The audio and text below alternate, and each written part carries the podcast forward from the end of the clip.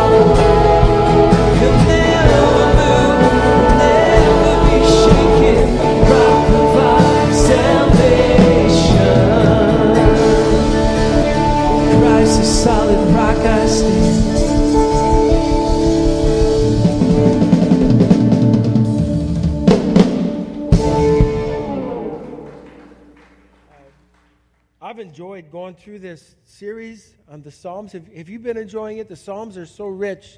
One preacher said it this way, that the Psalms teach us how to get along with God, and Proverbs teaches us how to get along with one another. I think there's some wisdom to that. But we're really looking at this not as we look at the Psalms and the psalmist, we're trying to understand, when I'm in this situation, where do I put myself? How do I posture myself in my relationship with God? And today's situation is something that we encounter, and I don't know anyone that really enjoys it. It's all about waiting. The psalmist is like, I'm so tired of waiting. Waiting, waiting, waiting, waiting, waiting. We know what waiting's about because we have this place that's a little bit like hell on earth, the DMV. Huh? Yeah, it's just these long lines, and you think, oh, every time you get your notice for tabs in the mail, you're thinking, oh, here goes, and you're there. It's such a long, long waiting place. So I'm curious, which of these people who are waiting in line do you look like? Check out this line of people. Like, she does not look happy. I think she might be reaching for a weapon or something. I'm not sure. And this guy back here, he's kind of like thinking about where can I run to, what can I do? I think she's on heavy medication. And you look down the line, it's like, what does your face look like when you're waiting? What does it look like? You're just not sure, when is this going to end? We don't like it, do we? Because life is not moving the way that we want it to move. It's not moving according to our expectations, the way that we hope for. And what the psalmist really wants us to talk about today is, how do you wait well? What does it really look like to wait well in God's eyes? Before we get there, I want to ask you, what do you do when you wait? This guy, I think his postures really capture that sense of waiting. You're like, and there you are. Let me give you a scenario. You're at the doctor's office. You never wait there, do you?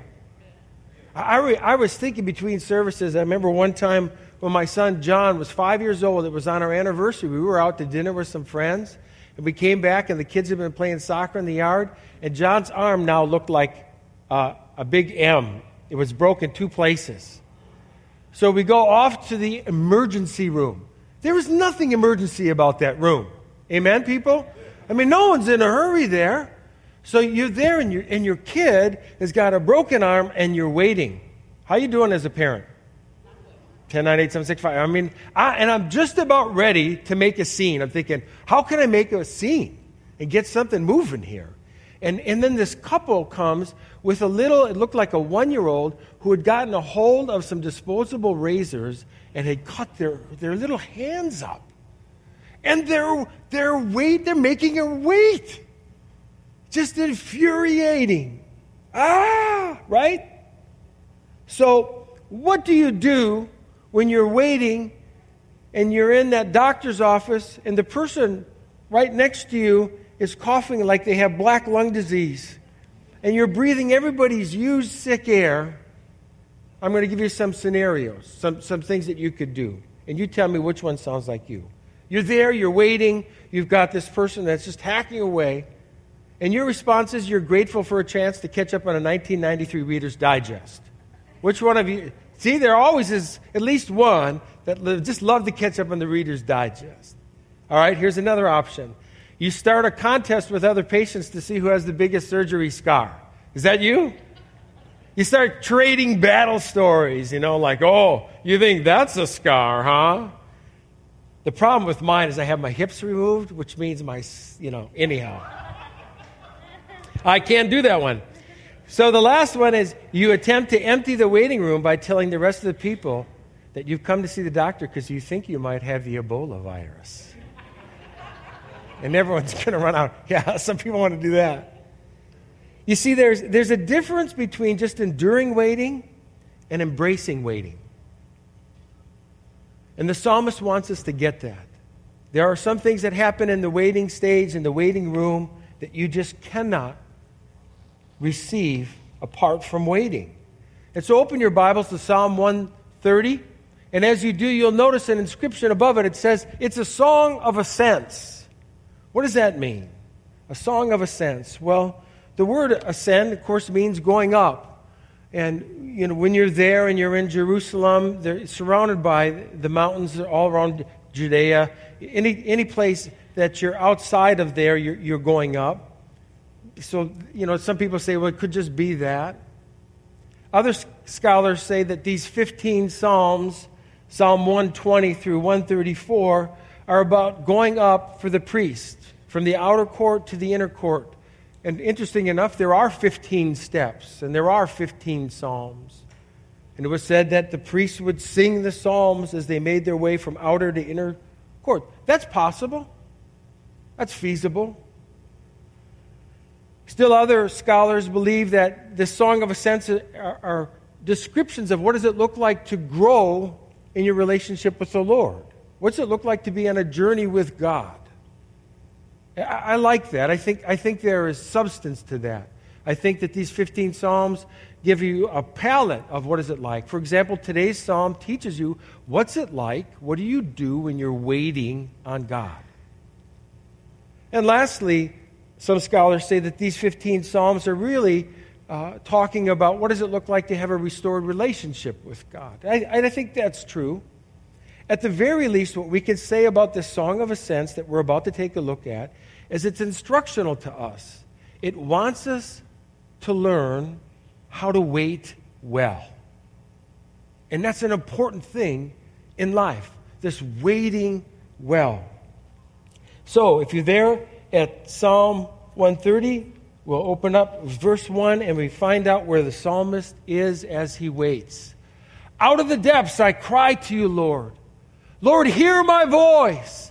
Let your ears be attentive to my cry for mercy. What kind of place is the psalmist? Where is he? Desperation. Is it easy street? No. He's in a desperate place, and he's calling out. Who knows how long he's called out? You see, we can talk about waiting in line at the state fair. We can talk about waiting at the red light. We can talk about waiting in traffic. But that kind of waiting isn't the kind of waiting that this guy's talking about.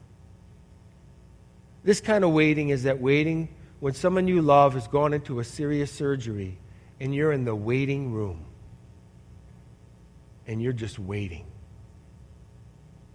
This kind of waiting is like the person who has a fog in their brain and in their soul, and this heavy weight of depression that just keeps pressing against them, won't lift, and they're waiting. This is the parent who is up at 2:30 in the morning and their teenager has not come home, and they're waiting. This is you sitting up because the doctor has taken a biopsy and you find yourself waiting on the news. Heavy, heavy waiting. It's a dark time. And when you're in this place of waiting and you're in the depths, you have lots of time to think. And when you think, you typically drift towards this one question. Why? God, why am I waiting? Why? What is this all about?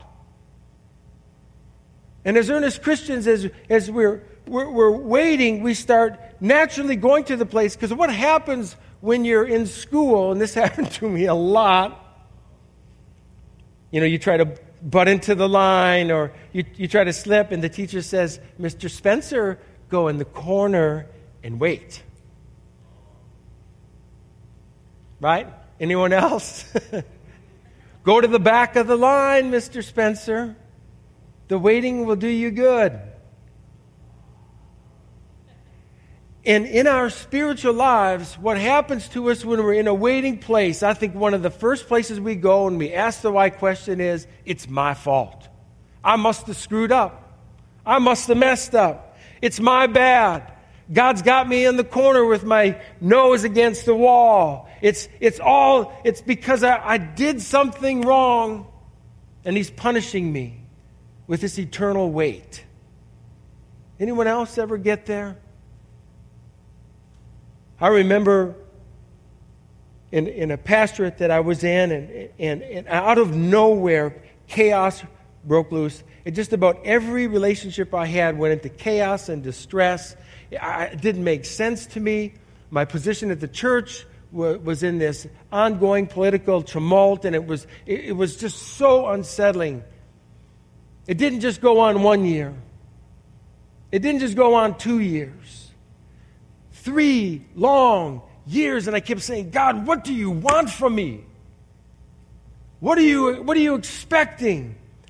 And you better believe that for the bulk of those 3 years, I was turning myself inside out, looking for what was the sin. I must be doing something bad to experience this bad. What did I do, God? You're busting me down big time. What is that? And then I opened up my Bible to Hebrews 12. And I noticed this passage like I'd never noticed it before. When the writer says, endure hardship as discipline because God is treating you as a bad boy. Does it say that? Endure hardship as discipline or training. Why?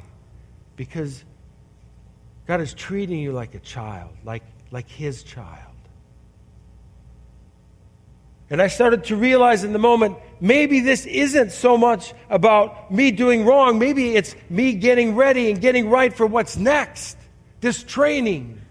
And you know, sometimes the things that God has to build into you can't happen except you wait. Good wine does not just happen the moment that you pull the cork. It's got to sit in the cellar and age. Good cheese, good steaks. It ages. It takes time. You can't rush it. And we'd like to. We live in a microwave world, don't we? If it's good, it's fast. Spiritually, no. There simply are some things that you and I cannot have grown inside of us unless we learn to wait. But to put this in a place where we can carry a bed. And the psalmist knows, he suspects, that you'll be digging into your life, examining, what did I do wrong? And he makes this statement. He says, if you, Lord, kept a record of sins, who could stand? Could I get an amen? Who could stand? How could we possibly get it all right, even in a moment? And he goes on to say, but with you, there's forgiveness so that we can, with reverence, serve you. So the earnest believer can walk with God. Not because I've got it perfect, because Spencer certainly does not. Not because I'm going to do it all right, because Spencer never will do it all right. But because I have a good God who grants me forgiveness and invites me to walk with him. And so you've got to clear this. In a waiting stage, especially those dark, deep places where you can't find an explanation, let me tell you this, the Holy Spirit is the best convictor of sin you'll ever, ever meet. He's real good at convicting. Have you noticed that? When you do something wrong, he's good at highlighting that and saying, we got to get this right. That's his speciality. So when you're in a deep and dark time and you've asked the Lord, Lord, is there something in my heart that needs to change? And you get nothing. It's quite possible that you're in the Hebrews 12, endure hardship as training. God's training you. And in that place, you begin to put your hope in a God who is faithful, in a God who has started a good work in you and promises to complete it. But we're still waiting, so we find ourselves kind of staring at the clock and thinking, well, I'm still waiting. Apparently it's not sin. I don't know. Why then am I waiting? And the psalmist goes on to tell us, here's why. In verse 5, I wait for the Lord.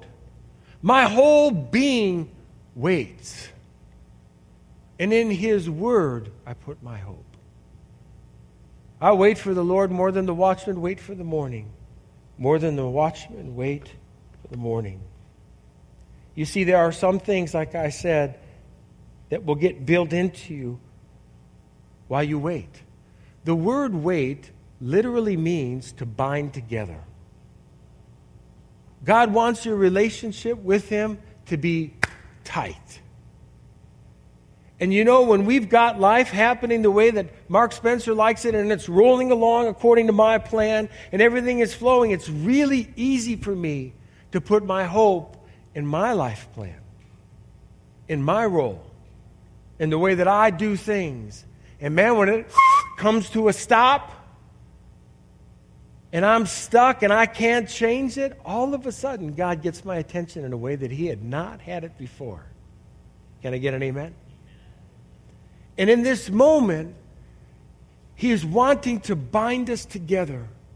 He wants me to shift from my plan to his, from my ideas to his perfect word, from my vision for my life to his eternal, infinite, all-wise plan for Mark Spencer.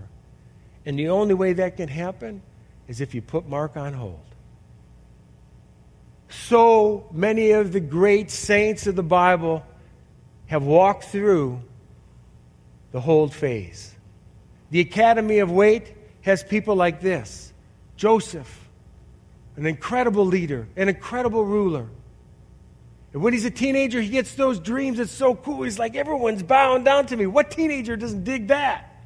It's like, woo, look at mom and dad. They're bowing down to me. Get out of my way. He gets it. His world seems to fall apart. 13 years of waiting. Lots of unpredictability. David has a prophet come, pour oil on his head and anoint him to be the next king of Israel. Wow! In the presence of his brothers. He's the youngest, the baby of the family. That's like a moment. 15 years. He waited. Abraham is promised an heir. 25 years. Moses is given the vision of the promised land. 40 years. Our own Savior, Jesus, comes to earth and waits 30 years before he starts his ministry. 30 years. You better believe that when he was 16, he was annoyed with Pharisees. But he waited. He waited. Why? Father and he were binding together. You see, in this moment when we're waiting and we feel the weight of it, we have a close encounter with the vivid reality that we are not in control. Good morning, people. I hate to be the bearer of bad news. You and I are not in control. Can I get an amen? Amen. Those are nervous amens, but I got one, two, three. You see, we need to realize that because the reality is we're not in control. I like to think that I am. I really wish sometimes I was, and then I realized, boy, if I really was in control, it'd be a super-duper mess. But in those moments when I'm waiting and there's nothing I can do, when Betsy's maybe in the surgical room and I'm on the other side, I can't do anything but wait. I realize with appropriate smallness how little I am, but how big he is. How unable I am, but how able he is. How ineffective I am, but how all-powerful he is. And in that moment, my soul binds to him and I say, God Almighty, I can't do a thing. Will you? And at that moment, he says, yes, rise up. You got it. He's more like, phew, finally, Spencer, you got it. You see, we need to realize that. Not because God is being cruel, but because he's being truthful. When we run out of us, we run into him. And in the process, what happens is God is forging us who we're really designed to be. You wait. And he is working in. But you might be able to listen to this, and you might be in a waiting place, and there's still this part of us that freaks out, and we're like, God, look what time it is. Look how long this is. Why is this taking so long? I've already waited this long. Boy, I'll tell you, those 3 years, after year one, I thought, I can't stand this anymore.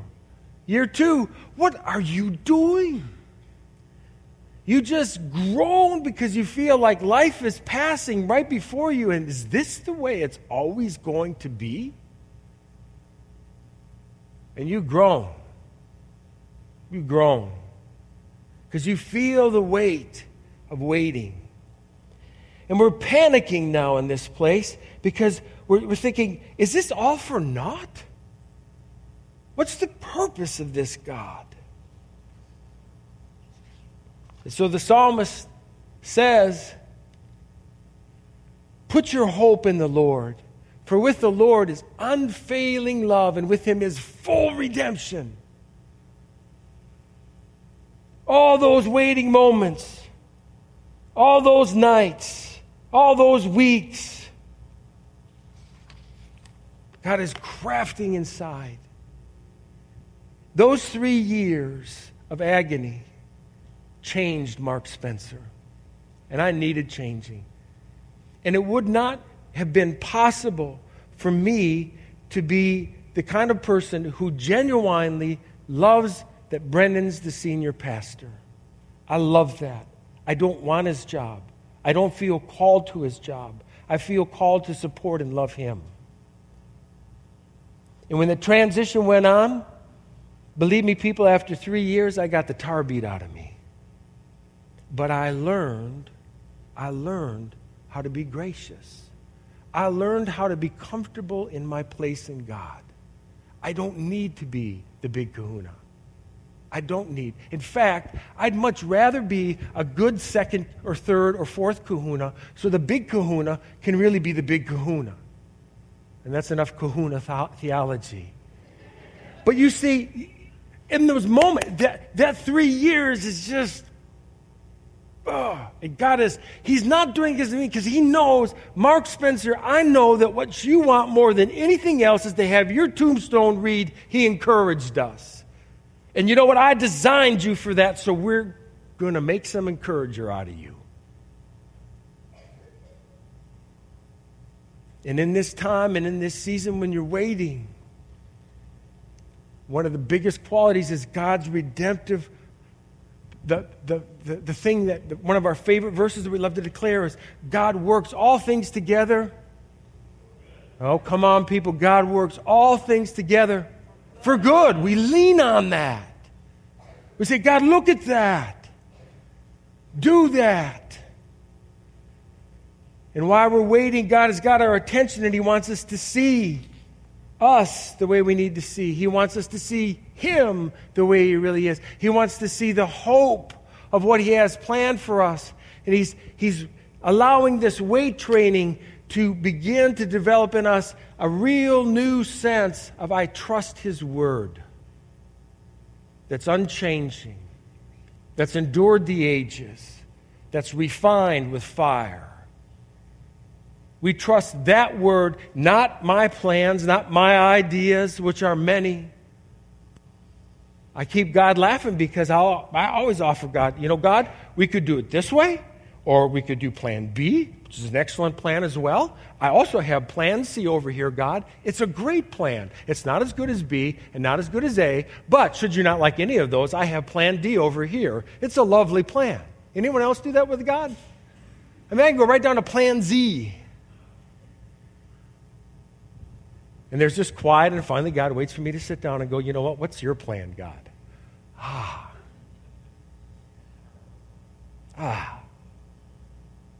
Then my hope is in his word.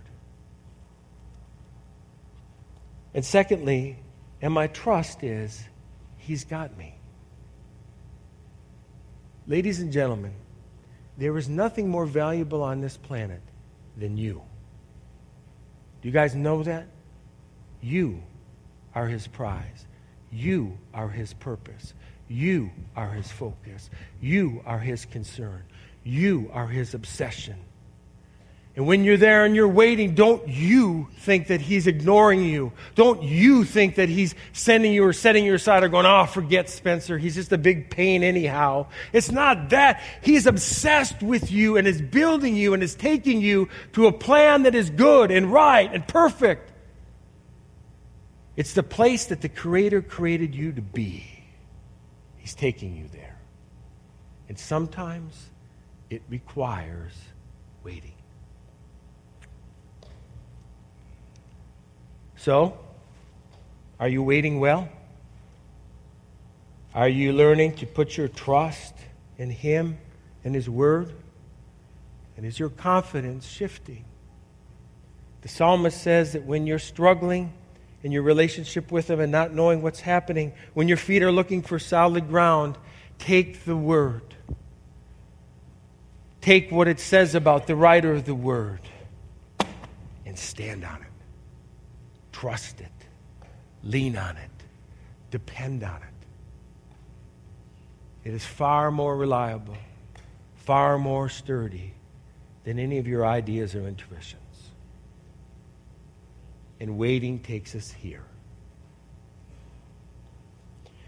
So, as we do the offering, I want to invite you to, in a fresh way, offer yourself to the Lord. And to say, Lord, how am I doing in this waiting place? Am I trusting? I do business. And I realize that as we've been doing these psalms, that they're all songs. They're meant to be sung. And so, this morning, Matt and I are going to give a go at Psalm 130 as we do the offering. And as you do, listen to the words of the psalm as they're sung. And may they help you to put your hope in Him.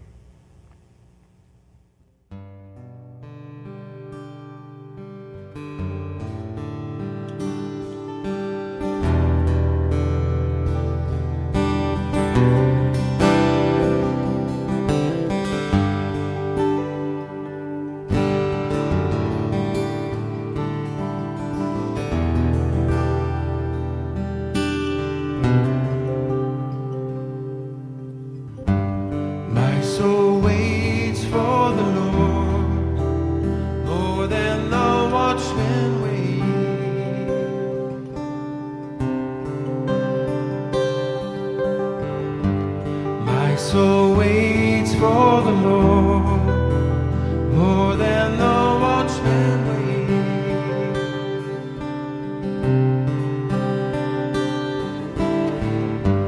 waits. My soul waits for the Lord, more than the watchman waits.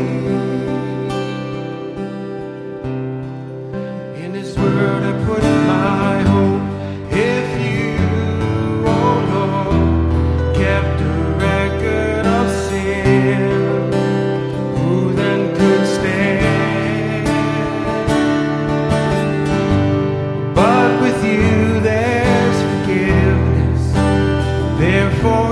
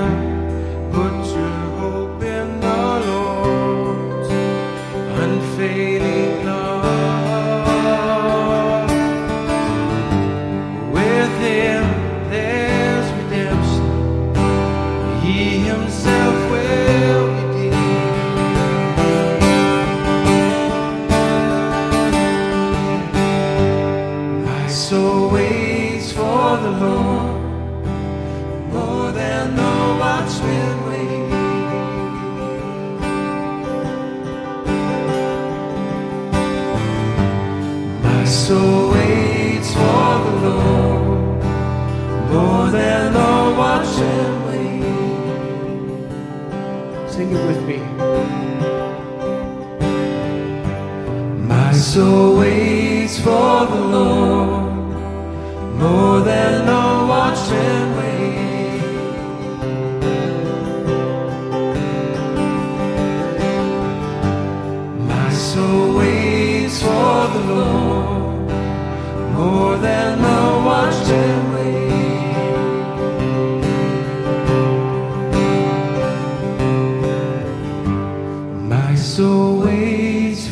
Lord, more than the wise.